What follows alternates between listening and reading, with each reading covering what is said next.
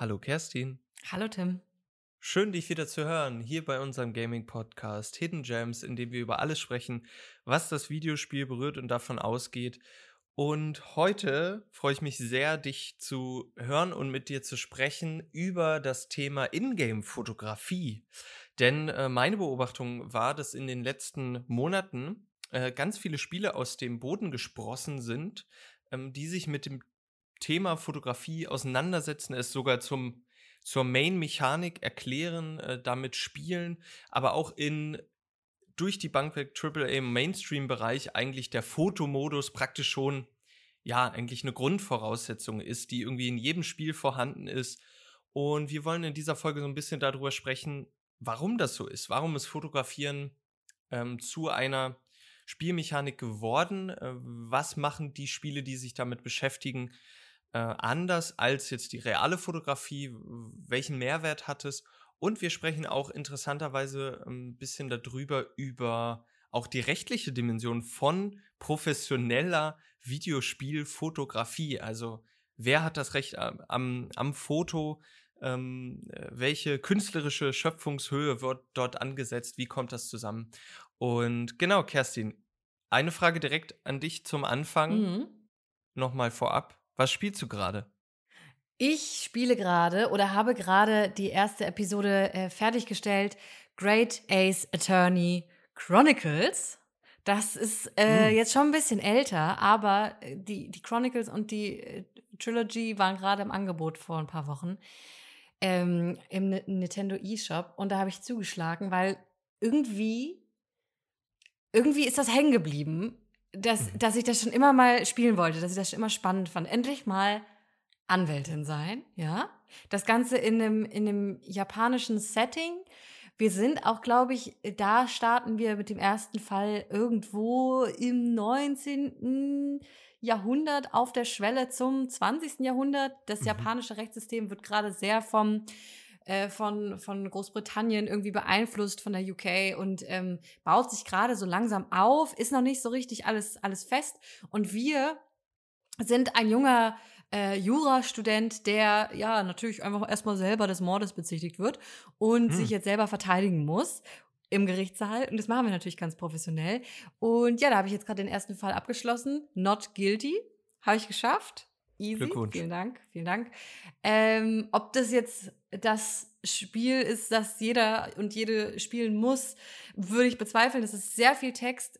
Kennst du das, wenn Spiele dir so eine ähm, Autoplay-Funktion anbieten? Also, dass sie von selbst quasi den Text durchlaufen lassen? Ja, da ja, weißt du ja. immer genau, ah, okay, es ist so viel Text, dass man irgendwann müde wird, diesen einen Knopf zu drücken. Und so ein ja. Spiel ist das. Ich finde, das sagt relativ viel darüber aus, was das, okay. was das so für ein Typ ist. Ja. Spannend. Ja. Und du, Tim, was spielst du gerade?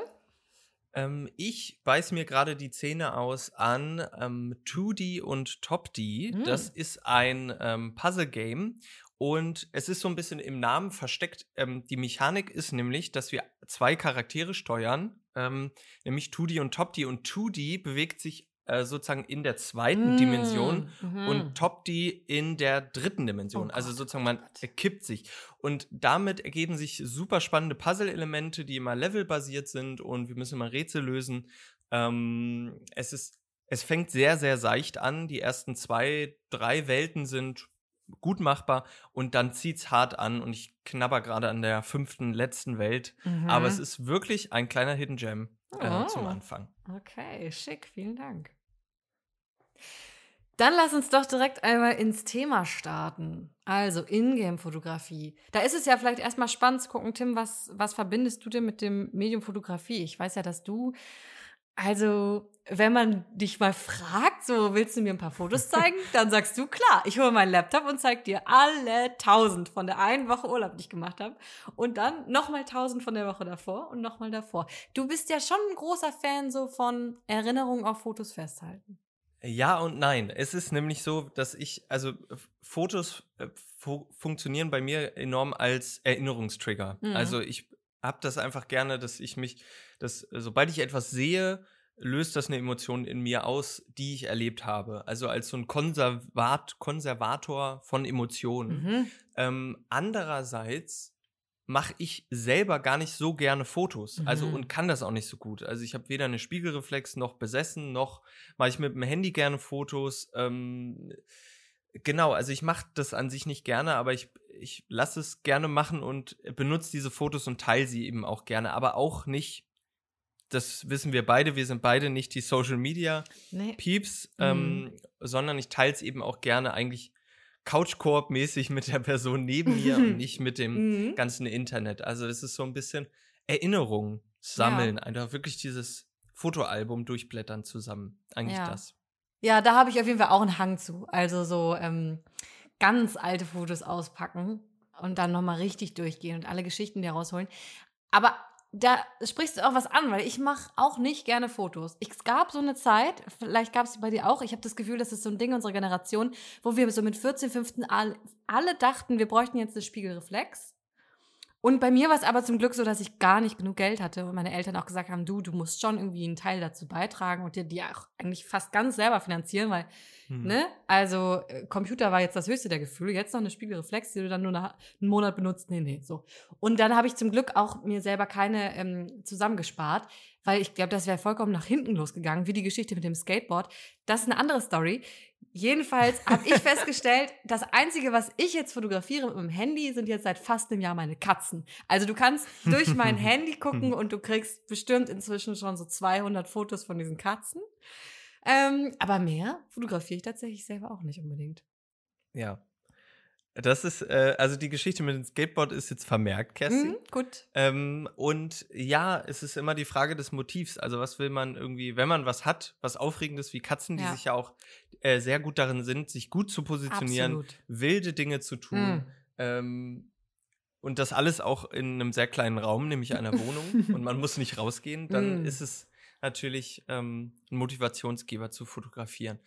Es ist natürlich neben den ganzen positiven Aspekten, auch der Entwicklung, dass wir jetzt mit dem Handy großartig, schnell, ähm, flüssig und in Windeseile Fotos machen können und mhm. sie auch di- direkt in die Welt verteilen, ist es natürlich auch die Kehrseite dessen, dass die Beliebigkeit ins Spiel kommt. Mhm. Man zückt das Handy praktisch inflationär, man hat es eigentlich praktisch schon an die Hand genäht und ähm, ja, drückt nur noch auf den Knopf und schaut aber vielleicht gar nicht mehr, entweder gar nicht mehr hin, was man fotografiert oder tritt gar nicht mehr wirklich, also das sehe ich häufig, gar nicht mehr in Austausch mit dem realen Objekt. Also, ja. dass man nur noch etwas speichert für später, mhm. was aber in der Inflationsmasse, ah, ich habe irgendwie in einer Woche zwölfhundert Fotos gemacht, eh untergeht. Ja. Und sie ja auch nicht mehr ähm, analogisiert werden, um dann im Album zu kleben. So. Das macht die andere ähm, Generation noch, ne? Da habe ja. ich jetzt am Wochenende äh, ein lustiges Fotobuch gesehen, was extra gemacht wurde von einem mhm. Harzurlaub, wo dann aber ganz viele so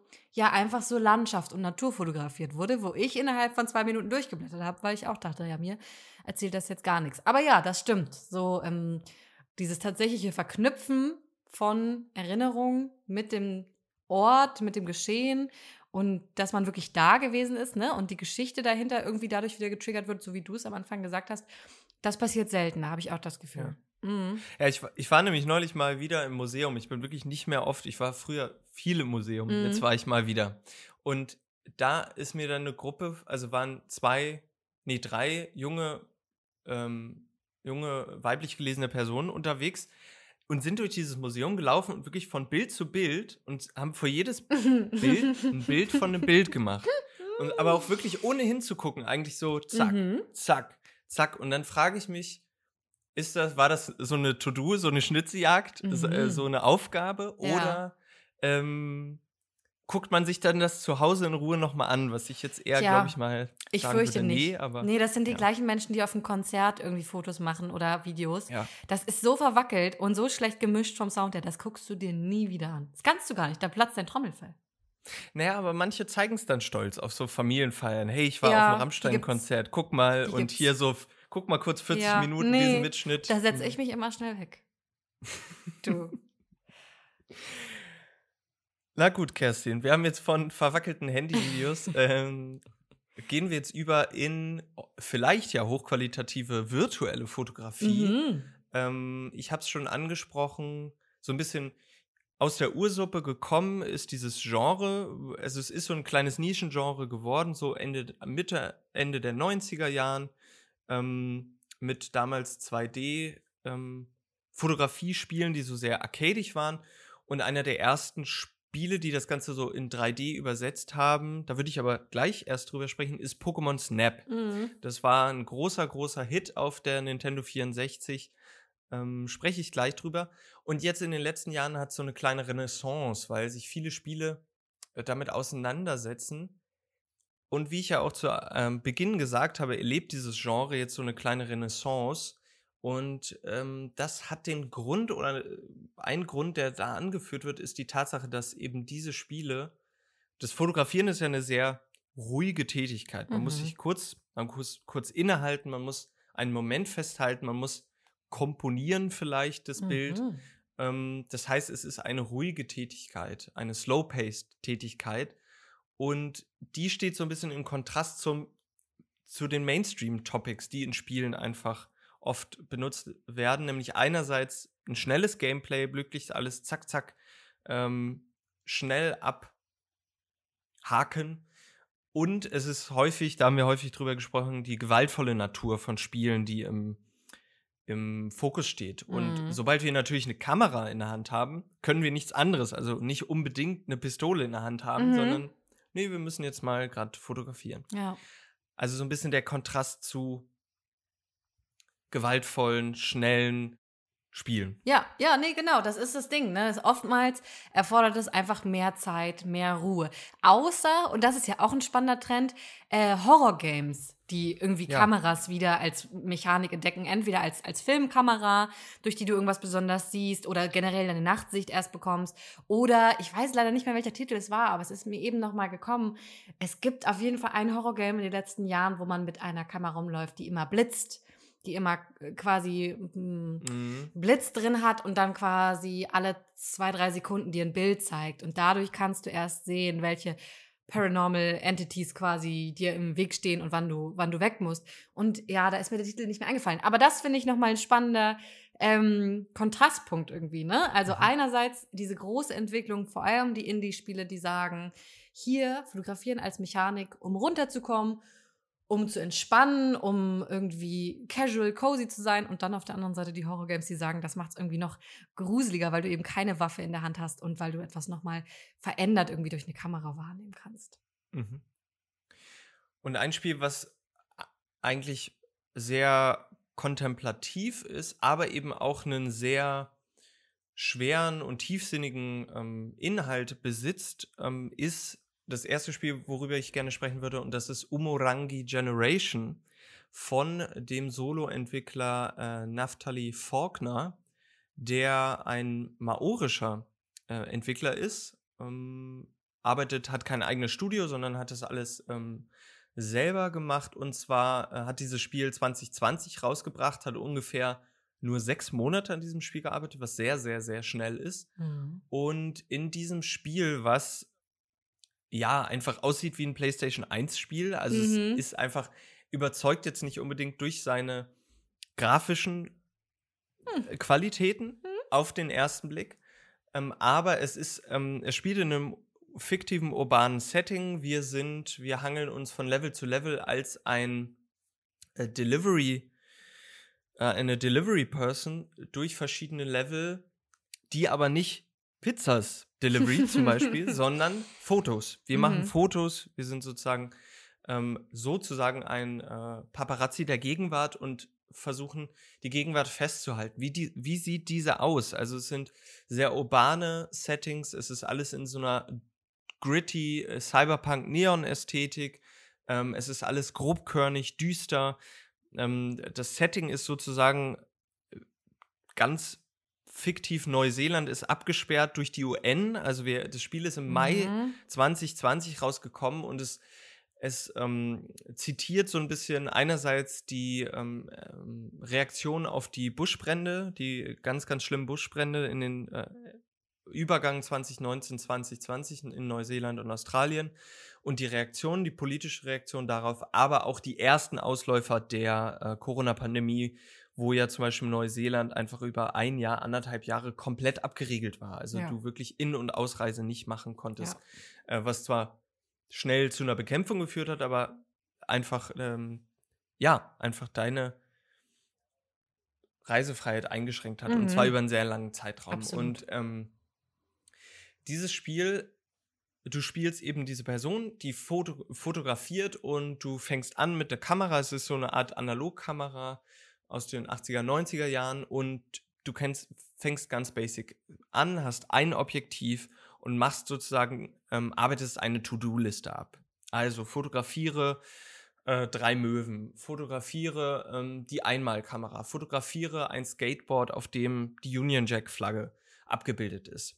Also die Arbeitsanweisungen sind relativ einfach, aber es ist eben so ein bisschen Schnitzeljagdmäßig, denn du musst dieses Level erstmal kennenlernen. Die sind relativ klein, du läufst ein bisschen rum, schaust dir die an und das Tolle an dem Spiel ist, dass es keine Bewertungskriterien hat, wie du musst es jetzt besonders ähm, in der und der Schärfe oder also einfach ästhetisch dir keine Grenzen setzt mhm. und es auch nicht nur eine Möglichkeit gibt, dieses Foto zu machen, sondern über das Level verteilt sind verschiedene ähm, Möglichkeiten, aus einer Perspektive Dinge einzufangen. Und so suchst du dir einfach deinen Weg, diese Fotos zu machen. Und Hauptsache, die Motive sind enthalten und du äh, schaltest zum Beispiel neue Objektive über die Zeit frei und musst die dann benutzen, um bestimmte Fotos abzulichten. Und dann ähm, baust du dir so dein, deine Galerie zusammen, dieser Dokumentation dieses Lockdowns, in dem du dich irgendwie befindest. Plus, da kommt noch eine Alien-Invasion Aha, dazu. Klar, Klassik. Ähm, ja, total spannend, ne? Ein Spiel, das, oder bei Fotografie in Spielen ist meine, oder eine meiner ersten Assoziationen, glaube ich, dass es irgendwie super ästhetisch pleasing sein muss, schön fürs Auge, in einer High-End-Grafik. Und Umurangi Generation beweist ja eigentlich, dass der Fokus durchaus woanders liegen kann. Und zwar in, ja, in einer Erzählung, in dem Narrativ drumherum und in, in der Aufgabe eher und der Mechanik. Das finde ich total, finde ich total spannend.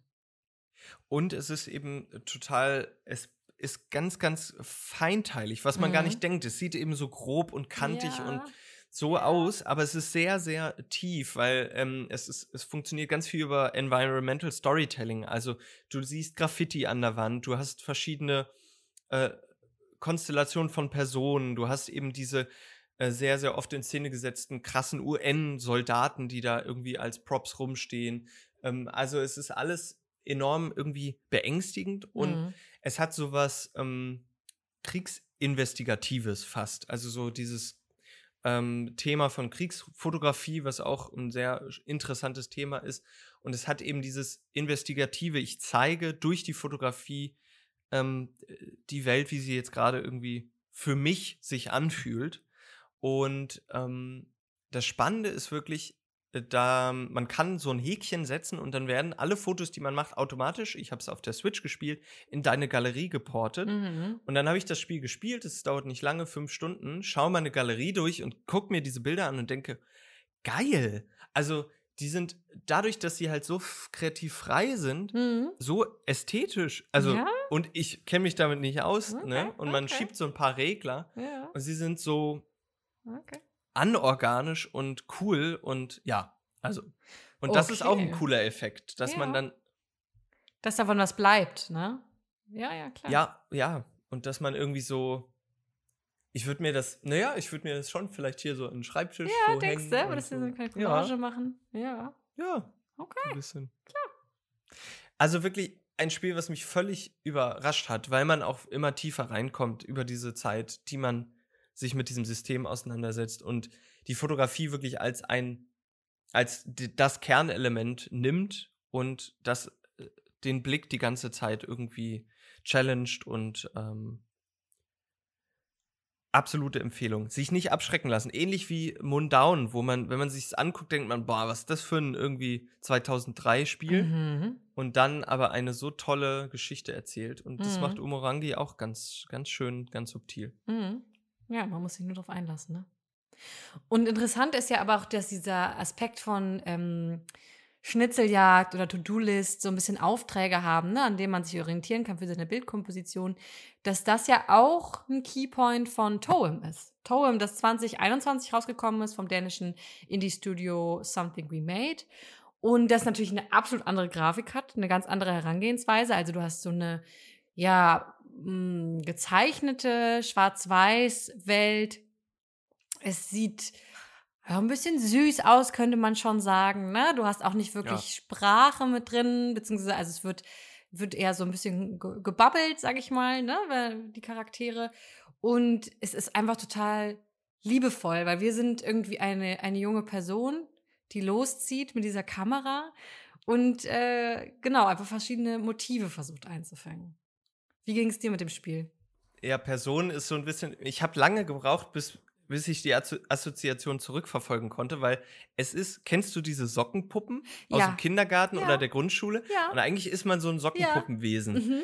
Schon. Ähm, und auch die, äh, die, die Charaktere, die man trifft, sind eine Mischung aus humanen Charakteren, aber auch so Fantasie mhm. Tier, oder Tiere, oder humanoide Tiere und ja. so. Und das ist ähm, total, es ist ganz liebevoll, wie du gesagt hast, es ist cozy, es ist laid back, es ist Ähm, es ist gut lesbar, es ist eingängig, es ist kurzweilig und es ist auch so schnell und reaktiv. Also es ist nicht so komplex wie Umurangi, wo man echt ein bisschen äh, puzzeln muss, wie man diese Aufträge macht. Es ist auch in so einer Auftragsmechanik, ähm, aber die sind super lesbar. Hey, mhm. ich hab meinen Socken verloren, finde den und fotografiere den bitte. So, Sag die Socke. Ja, alles ja.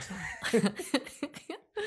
Und ähm, genau, ich fand's ja, einfach sehr herz, ein sehr herzerwärmendes ja. Spiel. Ja, absolut. So. Genau. Eignet sich, glaube ich, gut auch als so eine cozy halbe Stunde vorm Einschlafen. Ich glaube, das kann dann richtig nochmal, kann so den, den Puls senken, tatsächlich.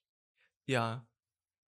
Was, aber ein bisschen Kritikpunkt ist ja. jetzt im Vergleich zu Umurangi, ist Umurangi nimmt einen schon emotional sehr mit irgendwie und schafft auch, auch darüber hinaus, über die Fotos, die man in der Galerie hat, auch Momente, die hängen bleiben. Irgendwie so Kompositionen oder bestimmte Dinge, die einfach in den Bildrahmen gefasst werden. Und bei Toem ist es eher wirklich im Sinne von kurzweilig, nicht so erinnerungsträchtig einfach irgendwie so. Da, da sind wenig Momente, die so wirklich super special sind, mhm. ähm, sondern sehr kurzweilig von, genau, such mir die Socke oder ich, ich brauche eine Melodie oder kannst du mir das und das fotografieren? Und man ist sehr schnell unterwegs mhm. einfach. Man knipst so, das, das und dann ist es so Flashlight und weg. Ja, ja, es ist mehr als so, ja, fast schon Puzzle-Mechanik angelegt, ne? Mhm. Also, mhm. genau, mit der, mit der Kamera irgendwas einfangen für jemand anderen und weniger,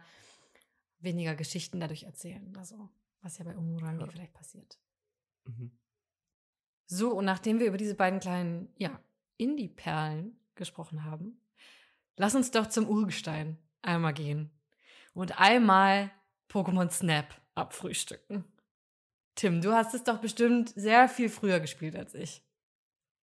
Wahrscheinlich, als du relativ jung warst, oder? Ja, ich habe es ziemlich jung gespielt. Ich kann es nicht mehr ganz genau rekapitulieren, wann ich es gespielt habe. Es ist rausgekommen neunundneunzig in Japan, zweitausend in Europa.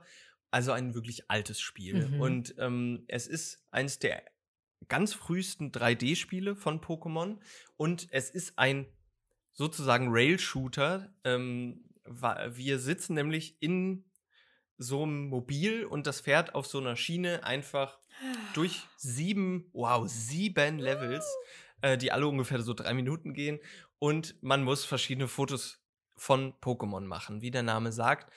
In diesem Spiel sind dreiundsechzig, sage und schreibe dreiundsechzig, der damals noch Urgestein, äh, hunderteinundfünfzig Pokémons enthalten. Und es fühlt sich, ich habe es jetzt gerade noch mal heute eine Stunde gespielt, und es fühlt sich an wie so ein, ich war im zweitausendzehn im Disneyland, mhm. und da gibt es diese auch darüber hinaus bekannte It's a Small World mhm. Bahn. Mhm. Äh, das ist eigentlich so eine Bootstour, und da singen so ganz creepy kleine Männchen so oh. It's a small world, da, da, da. Und du hast zehn Jahre lang einen Ohrwurm, oh. den du erst mal dir operativ entfernen lassen musst. Und ähm, leider, es wird nicht gesungen in Pokémon Snap, aber es ist so dieses Touri-mäßige, ah ja, und mach mal hier ein Foto mhm. und da. Es ist so ein bisschen der gelenkte Blick. Ja. Also Stichwort kreative Freiheit im Vergleich zu Umurangi Generation ist gar nicht der Fall. Mhm. Mach Fotos von Smetbo, Safkorn und Pikachu. fertig ist die Laube. Jo. Und es ist so ein bisschen Bimmelbahn fahren. Ja, ja, genau. Oder so ein bisschen äh, Stadttour in einem Bus, ne? Und dann sagt mhm. die Person dir vorne auf der linken Seite, sehen Sie ein Glumanda. Wenn Sie jetzt rechts gucken, sehen Sie das Pikachu. Es spielt sich gerade am Fuß. Und dann guckst du nach links und nach rechts und machst dein Viertelchen und fühlst dich gut. Und kriegst noch eine Wertung, oder nicht? Ist es nicht so? Ich darf jetzt direkt an dieser Stelle offenbaren, ich habe Pokémon Snap wie viele Minuten gespielt? Fünf? Sechs vielleicht? Ich fand's so langweilig, dass ich fast eingeschlafen wäre. Und ich muss auch sagen, es ist eine Vollpreistitel. Und auch vor allem die Neuauflage war wieder ein Vollpreistitel von ein paar Jahren. Und das ja. finde ich ein bisschen frech, muss ich jetzt mal so sagen. Das war auch so ein, so ein Shadow Drop, also ein Spiel, was nicht angekündigt war und dann einfach rausgekommen ist, wo, wo keiner mit gerechnet hat, weil, weil auch, auch keiner drauf gewartet wollte. Hat. Also sind wir mal ehrlich.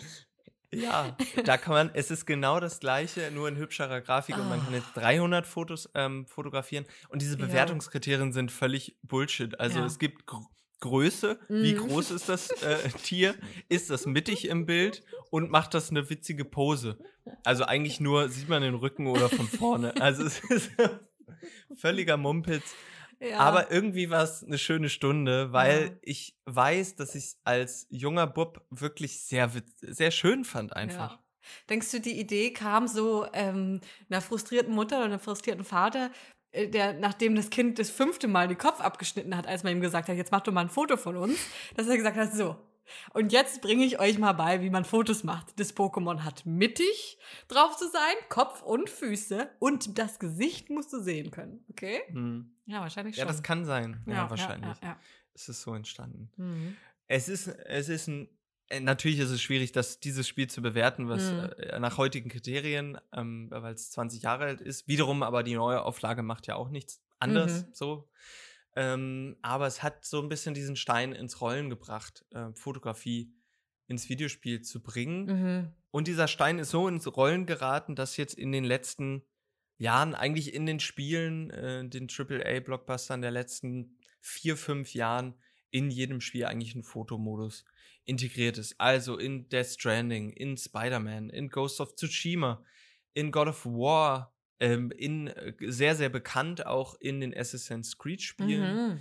ähm, oder auch in Legend of Zelda: Breath of the Wild. Und es ist so ein bisschen die Frage, Kerstin, ich weiß ja auch nicht, ob du so viele von den Spielen gespielt hast, aber wenn du jetzt ein Spiel hast, einen großen Open-World-Titel, benutzt du diesen Fotomodus? Kein, kein Mal, nein. Ähm, es gibt Momente, ich wüsste gerade gar nicht genau, ob das bei jedem Spiel auf der Switch so ist, aber da hast du doch den Knopf, wo du eigentlich relativ, wo du in fast jedem Spiel einen Screenshot machst, ja? Und in je- doch, jedem. in jedem, ja. ne? Ja. Genau. Mhm. Und da komme ich öfter mal drauf und denke, ah, shit, wieder Speicherplatz verbaut. Weil für mich ergibt sich keine Situation, wo ich in einem Spiel bin und denke, oh, schön, davon mache ich mir jetzt ein Foto und das äh, drucke ich mir jetzt aus und hänge an die Wand. Ich glaube, das ist, das ist nichts, wonach es mich sehnt. Wie ist das bei dir, Tim? Du bist da eher unterwegs, oder? Ja, es gab ja so ein bisschen, was auch ein bisschen Anschub für diese Folge nochmal war, gab es so ein kleines Erweckungserlebnis hm. vor kurzem, nämlich ähm, als ich Raji: An Ancient Epic gespielt habe.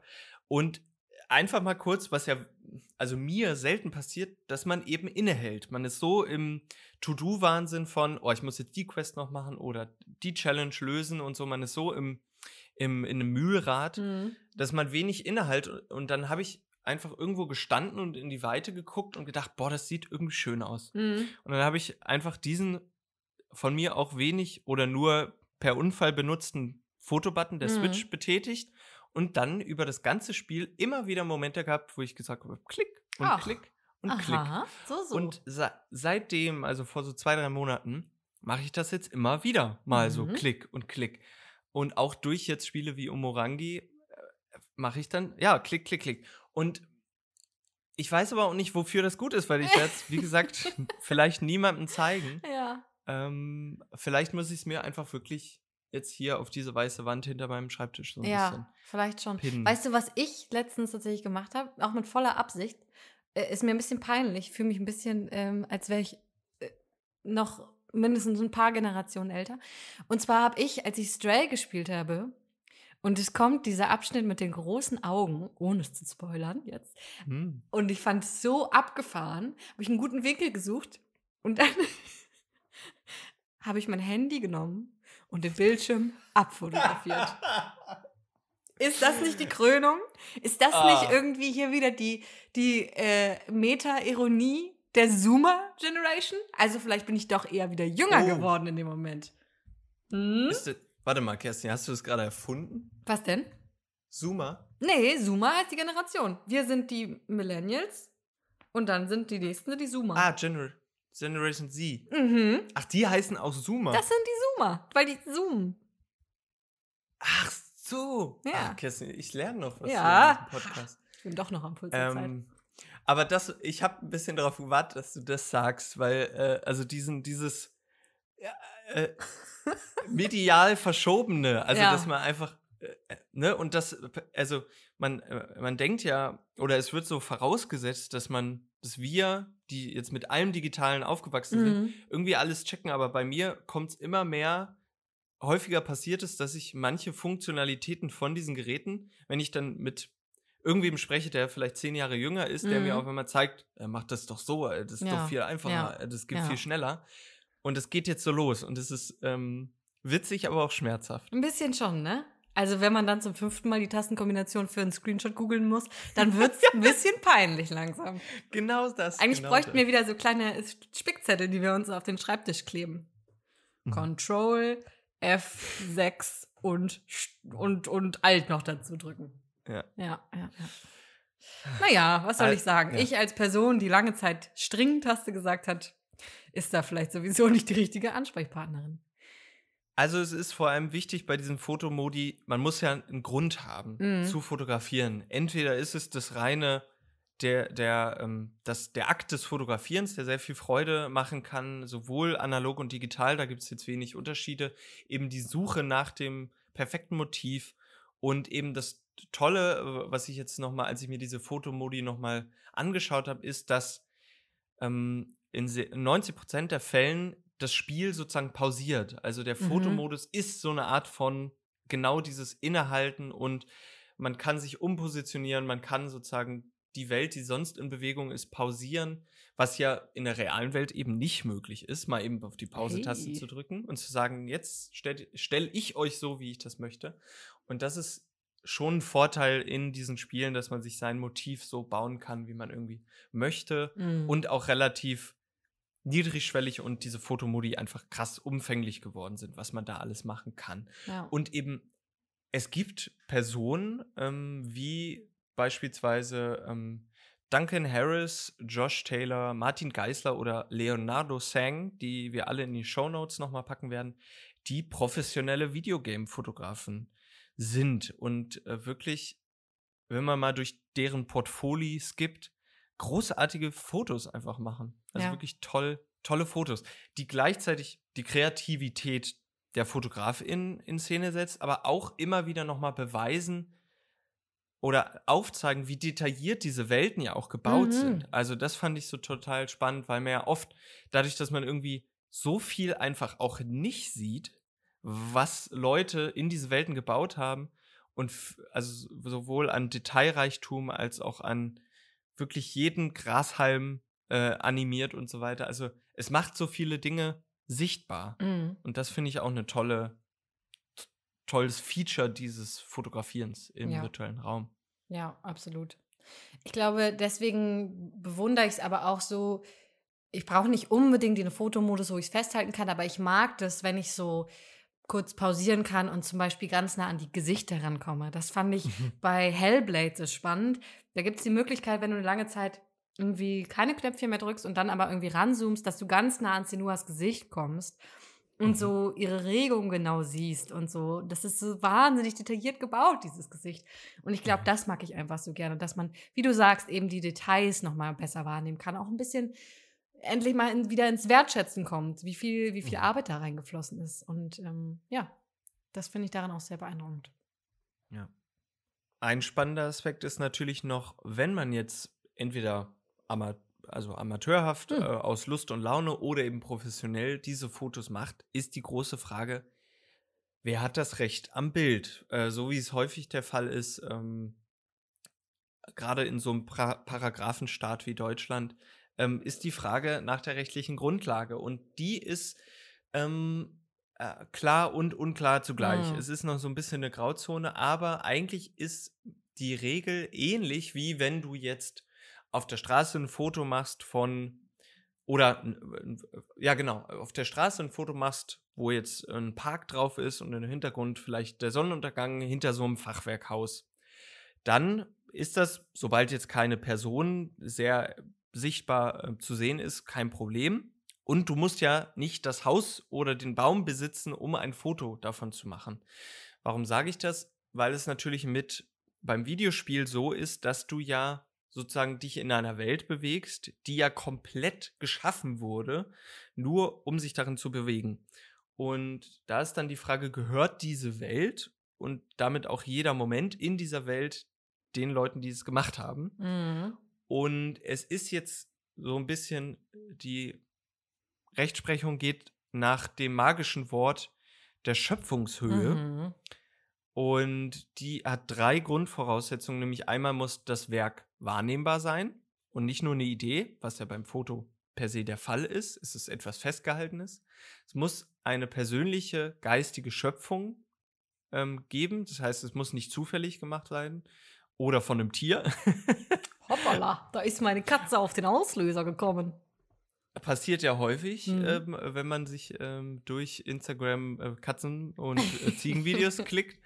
Mhm. Ähm, und es muss sozusagen individuelle Züge tragen, das heißt, sich von um keine Kopie handeln. Ja. Ähm, und sobald diese Schöpfungshöhe, die wieder Auslegungssache ist, eigentlich erfüllt ist, gehört dieses Foto der Person.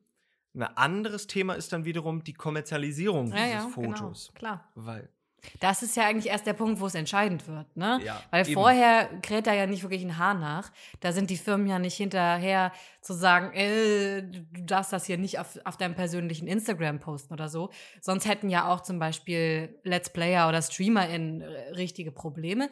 Aber klar, grenzwertig, die Grauzone betreten wir, wenn es darum geht, dass jemand sagt, ich habe eine coole Galerie und da möchte ich diese Bilder ausstellen und am besten auch verkaufen. Dann wird es natürlich schwierig. Ja, und das ist aber auch möglich, wenn, wie gesagt, die Schöpfungshöhe erfüllt ist so ein bisschen. Und wie es bei jedem der Fall ist, immer miteinander reden. Mm. Also man kann ja mal anrufen und fragen, guten Tag. Hey Leute, guten Tag, hallo. Kann ich das irgendwie mir ins... Ähm, ins Zimmer, ins Wohnzimmer hängen, irgendwie auf ähm, dreimal zwei Meter und dann sagen die... Stell dir vor, ja, da klar. würden pro Tag hundert Leute anrufen, die fragen, ob sich da von Assassin's Creed Valhalla, ob die sich da so ein großes drei mal drei Meter Ding oder auf die Bettwäsche. Darf ich mir das auf meine Bettwäsche drucken? Ich glaube, das interessiert ihn nicht so. Nee, nee. Tatsächlich. Nee. Außer du willst die Bettwäsche dann verkaufen. Dann müssen wir nochmal... Eben, genau, das ist, ja. das ist es. Also mhm. genau, wenn du ja. das selber zu Hause ja. irgendwie machst, kein Problem. Mhm. Genau. Ich habe große Lust am Fotografieren gewonnen. Ja, cool. Wieder. Aber wie gesagt, auch nur im Virtuellen. Also mhm. es hat jetzt auch keine Auswirkung auf meine Fotografietätigkeit im Realen. Also so. Das ist ja auch vielleicht in Ordnung. Ja. Aber eben, wie du sagst, vielleicht ja überträgt sich das von den Spielen, wo es eine konkrete Mechanik ist, wieder auf Spiele, wo es optional ist und quasi aus deiner eigenen Motivation heraus, dass du ab und zu mal den Fotomodus wechselst und sagst, so, davon mache ich mir jetzt mal ein gutes Foto. Ja. Das dann oder verschwindet. Wie du, ja. Oder wie du gesagt hast, dass man einfach das an sich das Schauen mhm. so ein bisschen ändert und auch die Haltung von, ich brauche keinen Fotomodus, um mal innezuhalten mhm. und einfach mal sich Dinge anzuschauen und wie ist das gebaut und gemacht und so. Und jetzt kann ich mal in Breath of the Wild auf diesem Berg stehen und schaue irgendwo runter und denke, wow, cool, das äh, danke, liebes Team, dass ihr das gemacht habt. So. Also es, es lädt ein zum Innehalten, zum Moment erleben, mhm. zum Erinnern vielleicht auch. Und ja. ähm, ich finde es schön, dass es Spiele gibt und auch noch geben wird, mhm. die sich damit auseinandersetzen. Kerstin, du bist ja, ja hyped auf Ich bin Titel. auf beide, beide hyped, muss ich sagen. Ähm, wir können noch einen kurzen Ausblick nämlich auf einmal Dordogne geben. ein Spiel, das eigentlich dieses Jahr schon hätte kommen sollen, aber es ist vielleicht auch besser so, nochmal verschoben wurde. Sie nehmen sich die Zeit, das ist richtig so. Und zwar begleiten wir Mimi, eine junge Frau, die ähm, in die Dordogne reist, zum Haus ihrer gerade verstorbenen Großmutter und dort so ein bisschen nochmal ihre Kindheit auferleben lässt, die sie da, dort hat sie ihre Sommer nun mal verbracht und ja, einfach nochmal so ein bisschen mit der Umgebung, mit den Erinnerungen an ihre Großmutter ähm, in Verbindung kommt und eben auch wiederum Fotos macht und eben so ein, dieses Journal quasi füllt. Und das ist, glaube ich, da freue ich mich auf jeden Fall sehr drauf, weil ich glaube, da ist auch wieder das Stichwort liebevoll. Ähm, das, wonach wir Ausschau halten.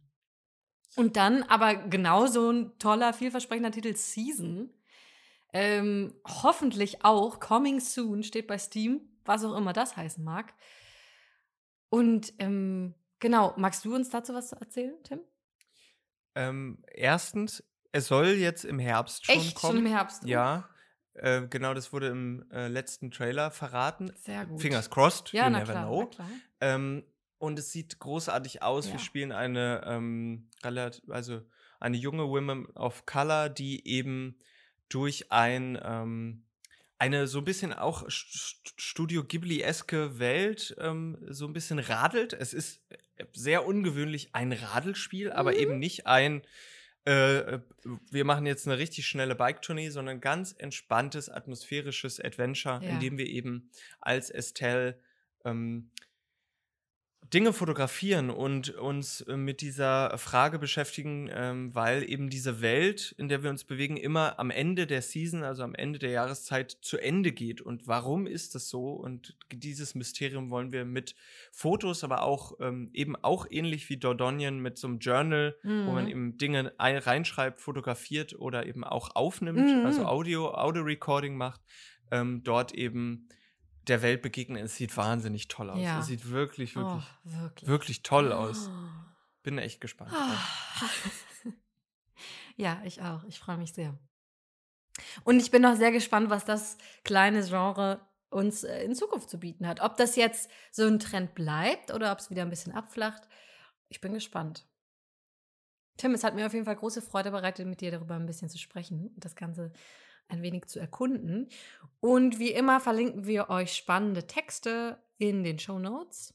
Und wenn ihr Lust habt, empfehlt doch diesen Podcast einer Person weiter, einer Person eurer Wahl. Das würde uns sehr unterstützen. Ich schließe mich dem an. Es war mir eine Freude. Vielen Dank, Kerstin, und bis zur nächsten Folge. Tschüss. Tschüss.